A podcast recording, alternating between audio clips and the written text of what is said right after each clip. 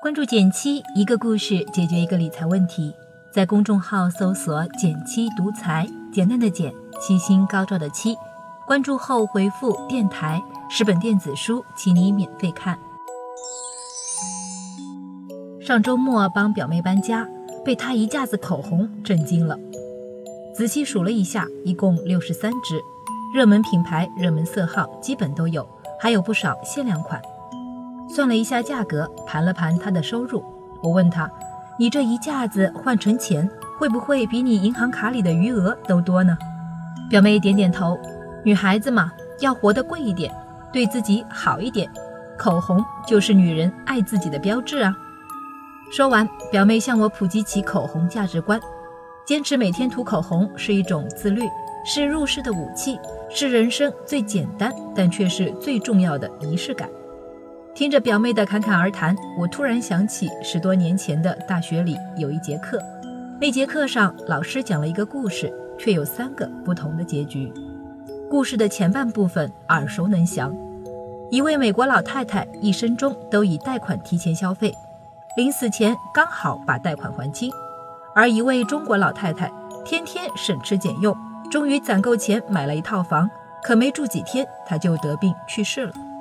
这半个故事伴随着信用卡的初心，将提前消费带入国内，从时尚变成日常。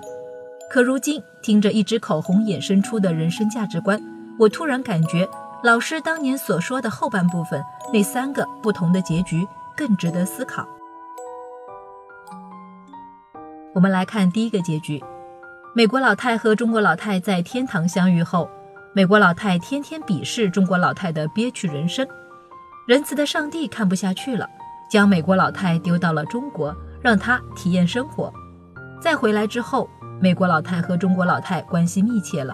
其他人都很好奇，是什么改变了她呢？美国老太悄悄控诉上帝。为什么不告诉我上学要学区房，看病要自己花钱？我们都学过具体问题具体分析，但在这个故事面前却忘了行为都是环境的产物。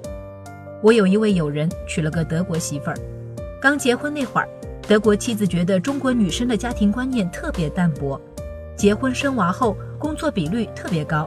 她甚至问我：难道你们不觉得孩子比工作更重要吗？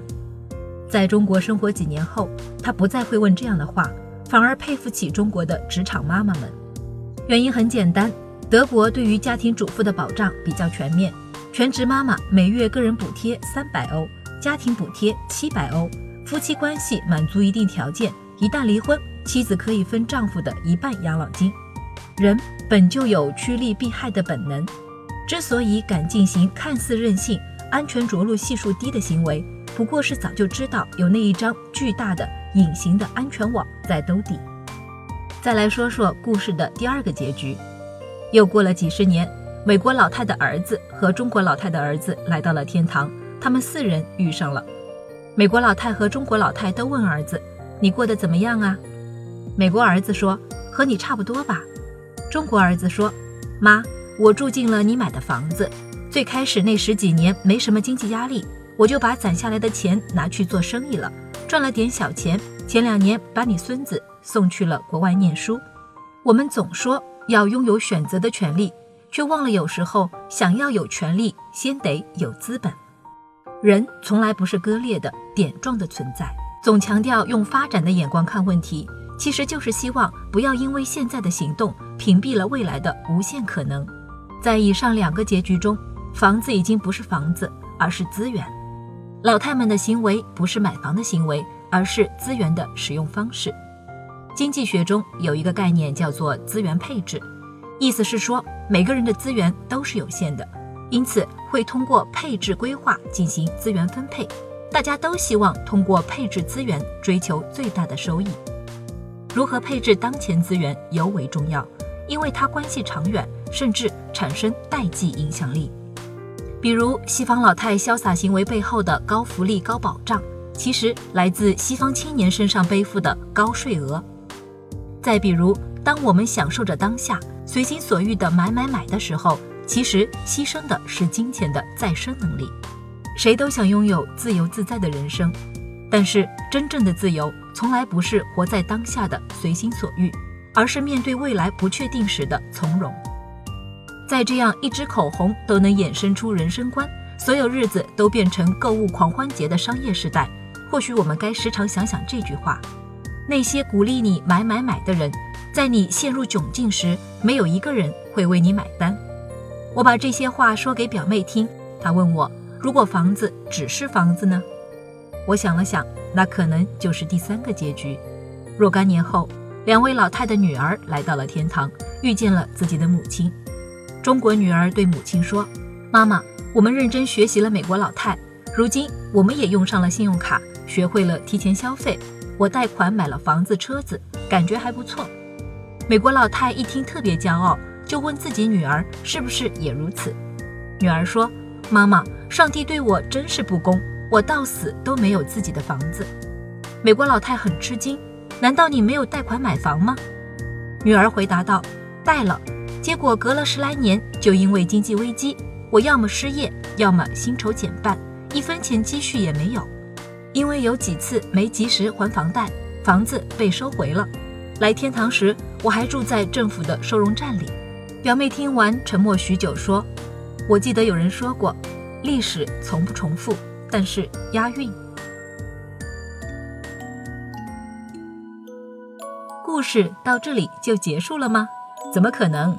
就在昨天，小姑娘给我发来一条信息：中美老太买房还有两个结局，你想知道吗？第四个结局是这样的：当美国老太太还在规划还房贷时，许多中国大妈已经在新开盘的楼盘前排队好几天，刚开盘。紧俏户型就被大妈们横扫一空，最后一个版本的结局也挺好玩的。八零九零后们变成了老太，上了天堂。